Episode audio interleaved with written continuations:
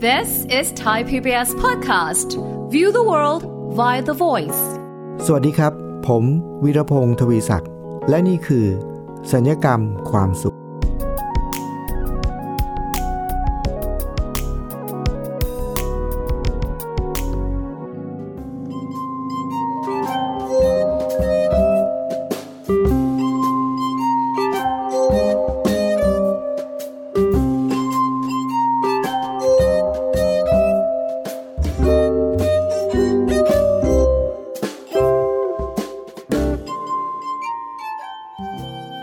ังครับ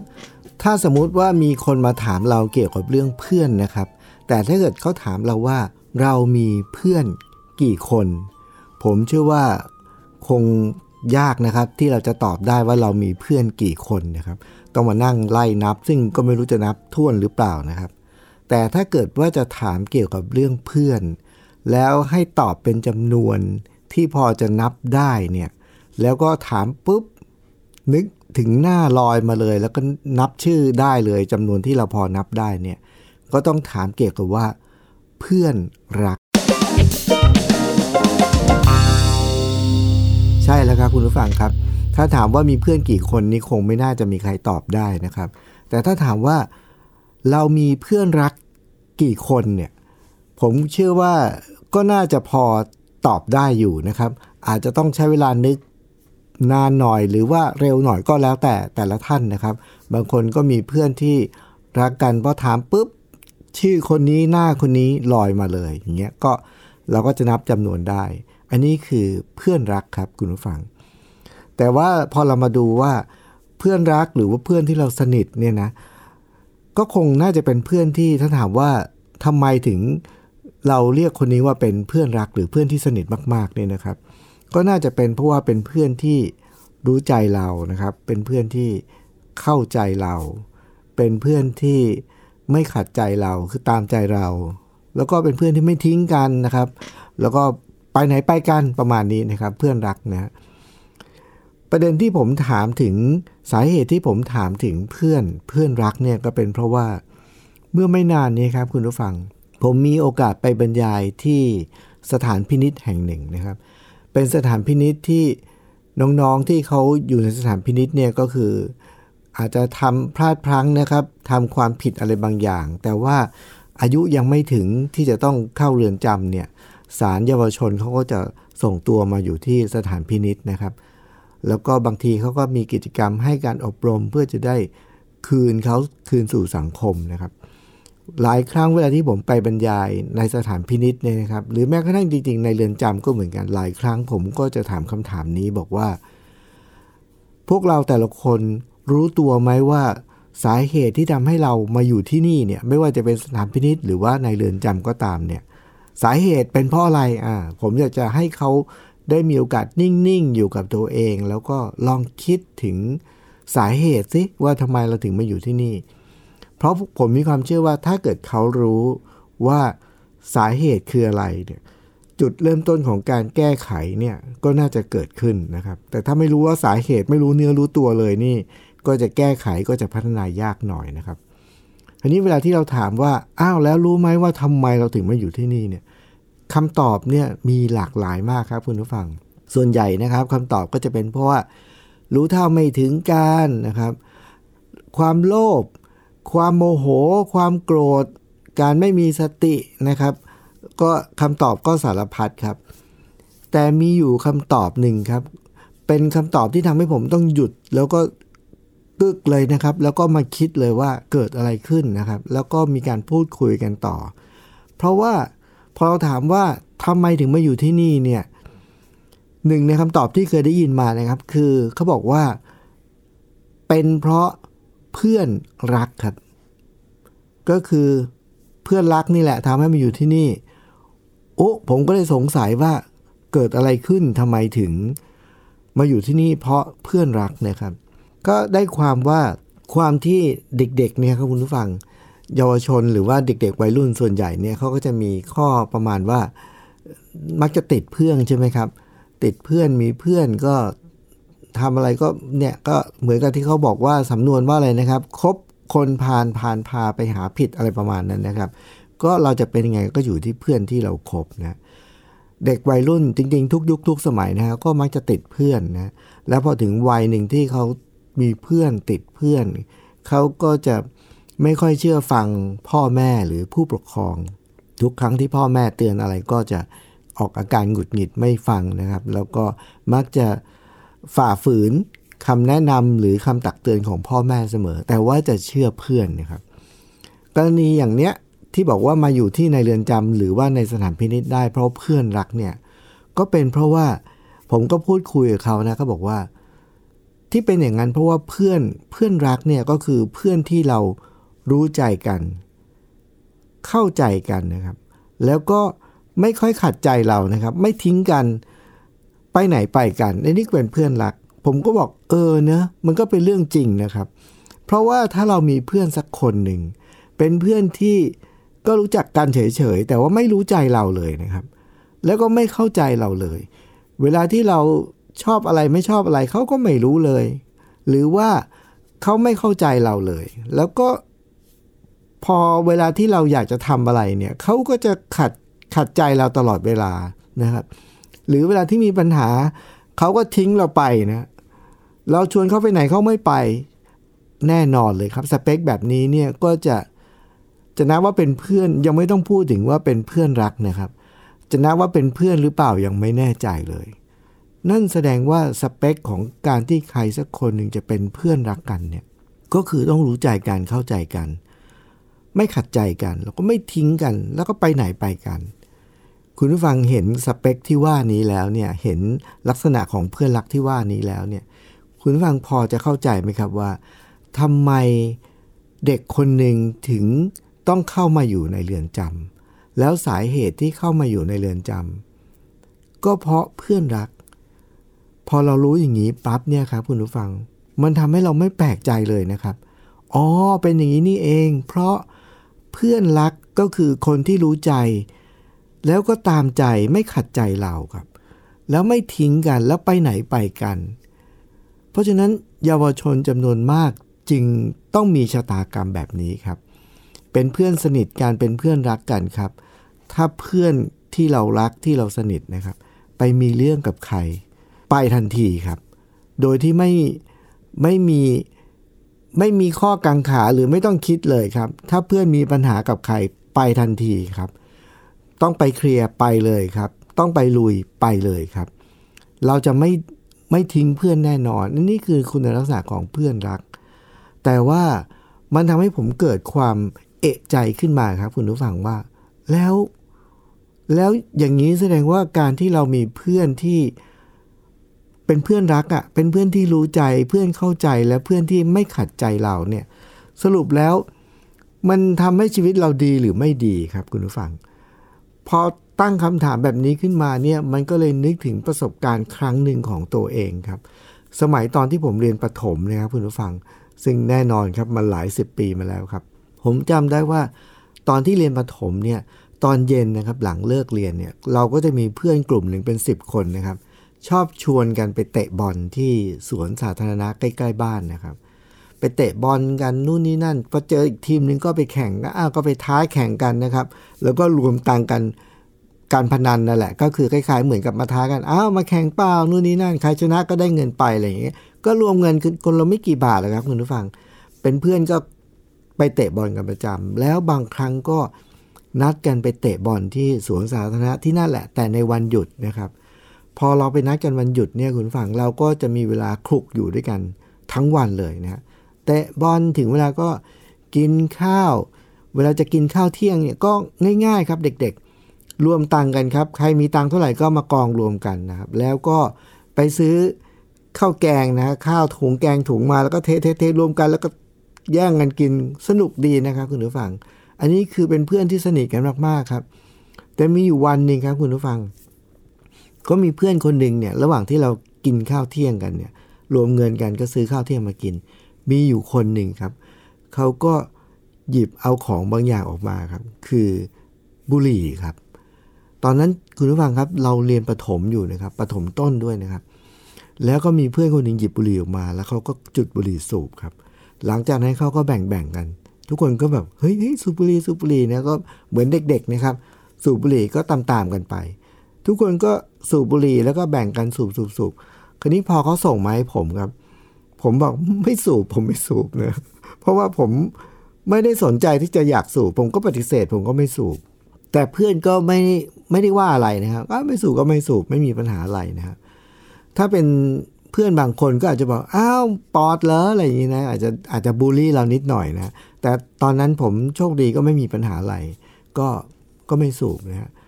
เสร็จแล้วพอกินข้าวเที่ยงเสร็จเรียบร้อยครับ แล้วเรากำลังจะไปเตะบอลต่อเนี่ยก็มีเพื่อนคนหนึ่งก็เริ่มเเริ่มระบายความในใจความคับข้องใจของเขาครับ เกี่ยวกับเรื่องว่าเวลาที่เขาอยู่ที่บ้านเนี่ยมันไม่สนุกมันน่าเบื่อ มันอัดอั้นตันใจนะครับก็คือ พ่อแม่ก็คอยจะห้ามนู่นนี่นั่นต่ออะไรเงี้ยนะครับ ก็พอเพื่อนคนหนึ่งก็เริ่มระบายครับ หลังจากนั้นเพื่อนคนอื่นๆ ก็เริ่มเริ่มเริ่มระบายบ้าง เออใช่อย่างงู้นอย่างนี้นะเริ่มโอ้โหคุณผู้ฟังครับ หลังจากนั้นเนี่ย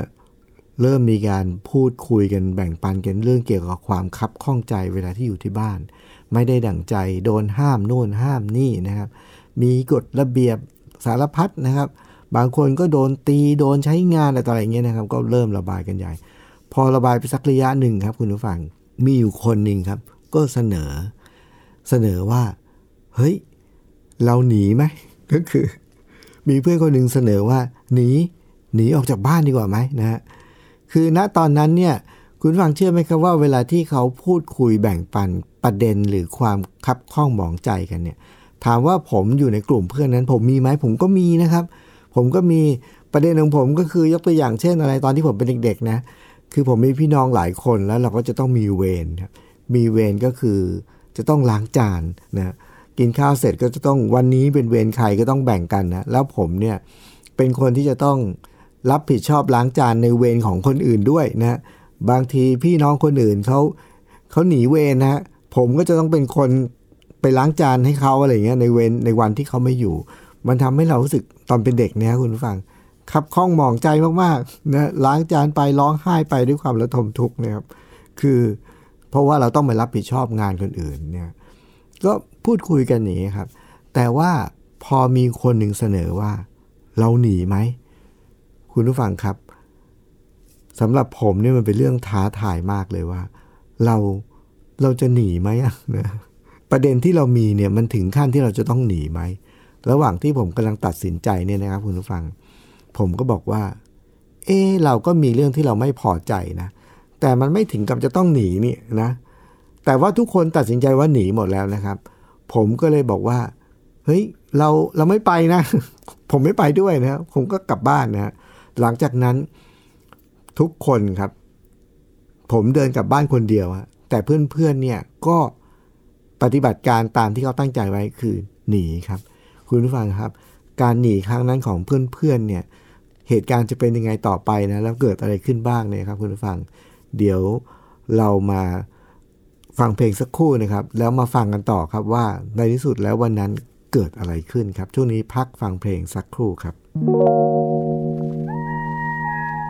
thank you.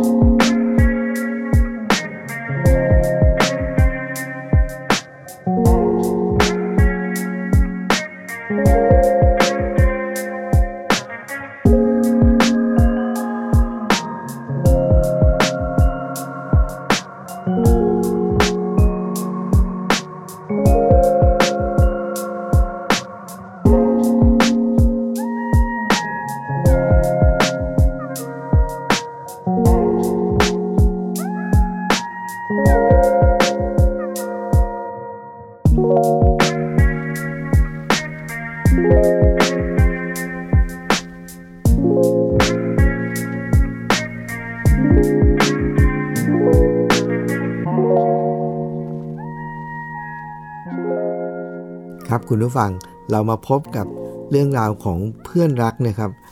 ว่าเพื่อนรักคือคนที่รู้ใจกันเข้าใจกัน ตามใจไม่ขัดใจกันนะครับ เราไม่ทิ้งกันไปไหนไปกันนะครับ แต่ว่าแบบนั้นเนี่ยมันทำให้เด็กหลายคนนะต้องไปอยู่ในที่เดียวกันก็คือสถานพินิษนะครับ เพราะว่าไม่ทิ้งกันแล้วก็ไปไหนไปกันนี่แหละนะครับ ส่วนประสบการณ์ของผมผมก็มีเพื่อนนะเป็นเพื่อนรักเหมือนกันชวนกันไปเตะบอลสมัยเป็นเด็ก แต่อยู่มาวันหนึ่งเมื่อกี้นี่บอกว่า เพื่อนตัดสินใจว่าหนีครับหนีออกจากบ้านนะครับ เพราะว่าทุกคนมีเรื่องครับข้องหมองใจกันนะครับ หนีออกจากบ้าน ผมเป็นคนเดียวในกลุ่มครับ ที่บอกว่าเฮ้ยเราไม่หนีว่ะเรากลับบ้านนะเราไปแล้วกลับบ้านแยกย้ายครับ คุณฟังครับแยกย้ายกลับบ้าน ผมก็ระหว่างทางก็เดินกลับบ้าน เดินกลับบ้านไป อันเนี้ยมันเป็นเป็นแบบวันเสาร์ครับ ซึ่งเป็นวันโรงเรียนหยุดเสาร์อาทิตย์ เพื่อนๆเขาก็ หนีเขาไปไหนก็ผมก็ไม่ทราบเลยนะครับ ก็ไม่ทราบเลย แต่ว่าวันนั้นพอผมระหว่างที่ผมกำลังเดินกลับบ้านเนี่ยครับ ผมก็เดินไปแล้วผมก็ไปเจอระหว่างทางกลับบ้าน ผมก็ไปเจอคุณครูครับ ซึ่งเป็นคุณครูประจำชั้นผมนี่แหละนะผมก็เอ๊ยยังไงดีเลยเนี่ย เจอคุณครูจะบอกเขาดีไหมนะครับ ว่าเพื่อนหนีหมดแล้วนะครับ ก็เลยในที่สุดตัดสินใจบอกครับ บอกว่าคุณครูครับ ผมเพิ่งไปเตะบอลมาครับ กับเพื่อนๆบอกเออเป็นไงบ้างสนุกไหมอะไรเงี้ยก็ เสร็จแล้วผมก็บอกว่าคุณครูครับ แต่เมื่อกี้เนี่ยเพื่อนทั้งกลุ่มนั้นเลยครับเขาบอกว่าเขาจะหนีออกจากบ้านแล้วเขาหนีไปแล้วครับเขาไปแล้วครับ แล้วคุณครูก็ทำท่าเหมือนตกใจบอกแล้วเขาไปไหน ไม่ทราบเลยครับ ผมไม่รู้เรื่องอะไรเลย ผมก็พอเขาหนีไป ผมก็บอกว่าผมกลับบ้านผมก็กลับมา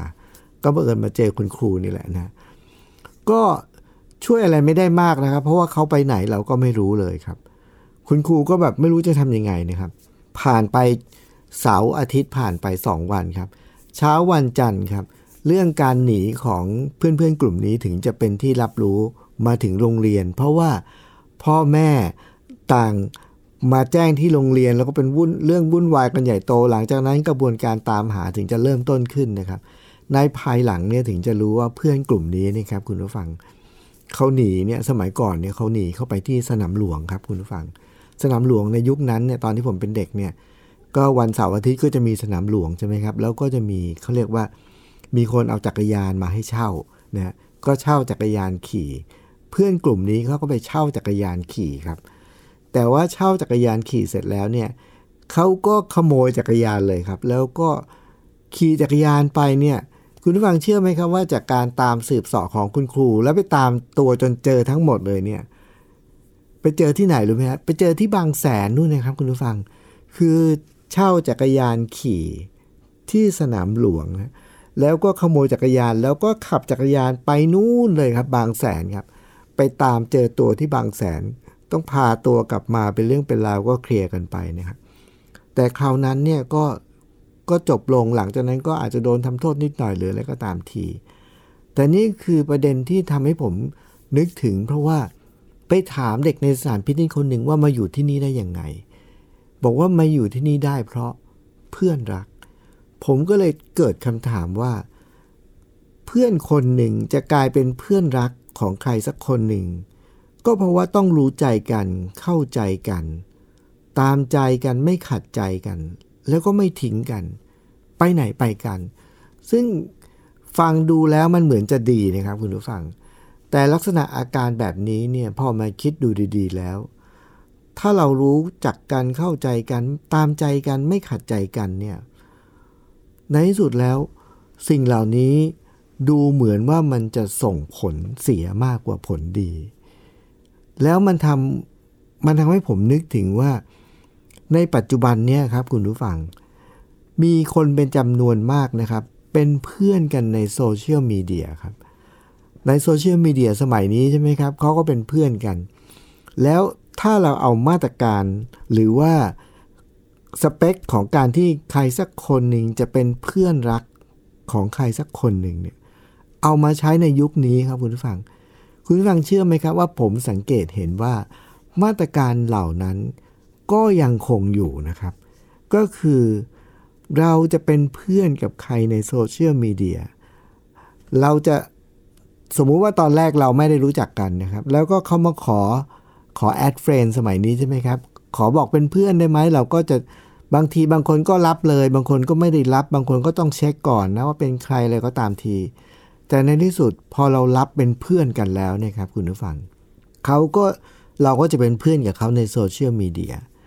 แต่ว่าจะเป็นเพื่อนรักหรือไม่เป็นเพื่อนสนิทหรือไม่ก็ก็แล้วแต่ มันก็ขึ้นอยู่กับว่า เราคุยกันบ่อยไหมเราทักทายกันบ่อยไหมหรือว่าหลังจากนั้นแล้ว เรามีปฏิสัมพันธ์กันมากขึ้น หรือว่ามีการนัดเจอตัวกันบ้าง หรือพูดคุยทำกิจกรรมร่วมกันในโลกแห่งความเป็นจริงบ้าง อันนี้ก็ค่อยๆพัฒนาไปนะครับ แต่มาตรการของการที่เราครบเพื่อนในโซเชียลมีเดียนะครับคุณผู้ฟัง มาตรการแบบนั้นยังคงอยู่นะครับ ใครที่รู้ใจเราตามใจเราไม่ขัดใจเราเนี่ยก็จะเป็นเพื่อนกันต่อไป เพราะมาตรการในโซเชียลมีเดียนะครับคุณผู้ฟังเท่าที่ผมสังเกตเห็นนะ ถ้าสมมุติว่ามีใครสักคนหนึ่งครับคุณผู้ฟัง โพสต์ข้อความ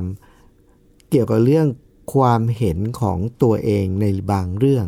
เกี่ยวกับเรื่องใดเรื่องหนึ่งก็ได้นะครับ สมมุติว่าสมัยนี้เราก็จะเห็นเลย เรื่องเกี่ยวกับการเมืองก็ได้นะ เรื่องเกี่ยวกับความชอบ เรื่องเกี่ยวกับกีฬาก็ได้ ฟุตบอลก็ได้ ใคร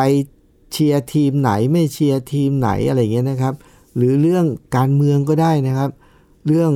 เศรษฐกิจสังคมเรื่องอะไรก็ได้ครับ ถ้ามีใครสักคนหนึ่งที่โพสต์ข้อความบางอย่าง แสดงความคิดเห็นของตัวเองในบางเรื่อง ที่ผมว่ามาแล้วเนี่ยแล้วมีเพื่อนแน่นอนครับ คนที่เราพูดคุยในโซเชียลมีเดียคนที่จะสามารถมากดคอมเมนต์มาแสดงความคิดเห็นในโพสต์ของเราได้ ก็คือเป็นเพื่อนเป็นเพื่อนของเรานี่เอง หรือบางทีอาจจะ ไม่ใช่เพื่อนก็ได้ เป็นเพื่อนของเพื่อนก็ได้ที่เขาสามารถเห็นข้อความเรา แล้วถ้าเกิดมีใครเหล่านั้นเนี่ยเข้ามาแสดงความเห็นแย้งนะครับ เห็นไม่เหมือนเรา เชียร์คนละทีมกับเรา เชียร์คนละพักการเมืองกับเรา สิ่งที่เราจะทำก็คือบล็อกเลยนะครับ หรือว่า unfollow หรือไม่ก็ unfriend ไปเลย ก็คือว่าเรา นับว่าเขาเป็นคนที่ไม่รู้ใจเรา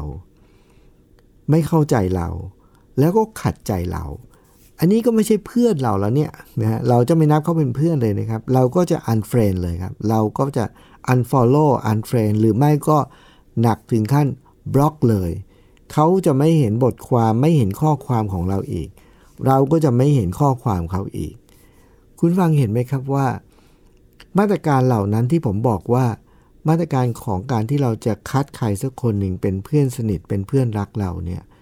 จากการที่เขารู้ใจเขาเข้าใจและเขาตามใจเราไม่ขัดใจเราเนี่ยมาตรการนั้นเราก็ยังคงใช้อยู่ในสังคมปัจจุบันในโซเชียลมีเดีย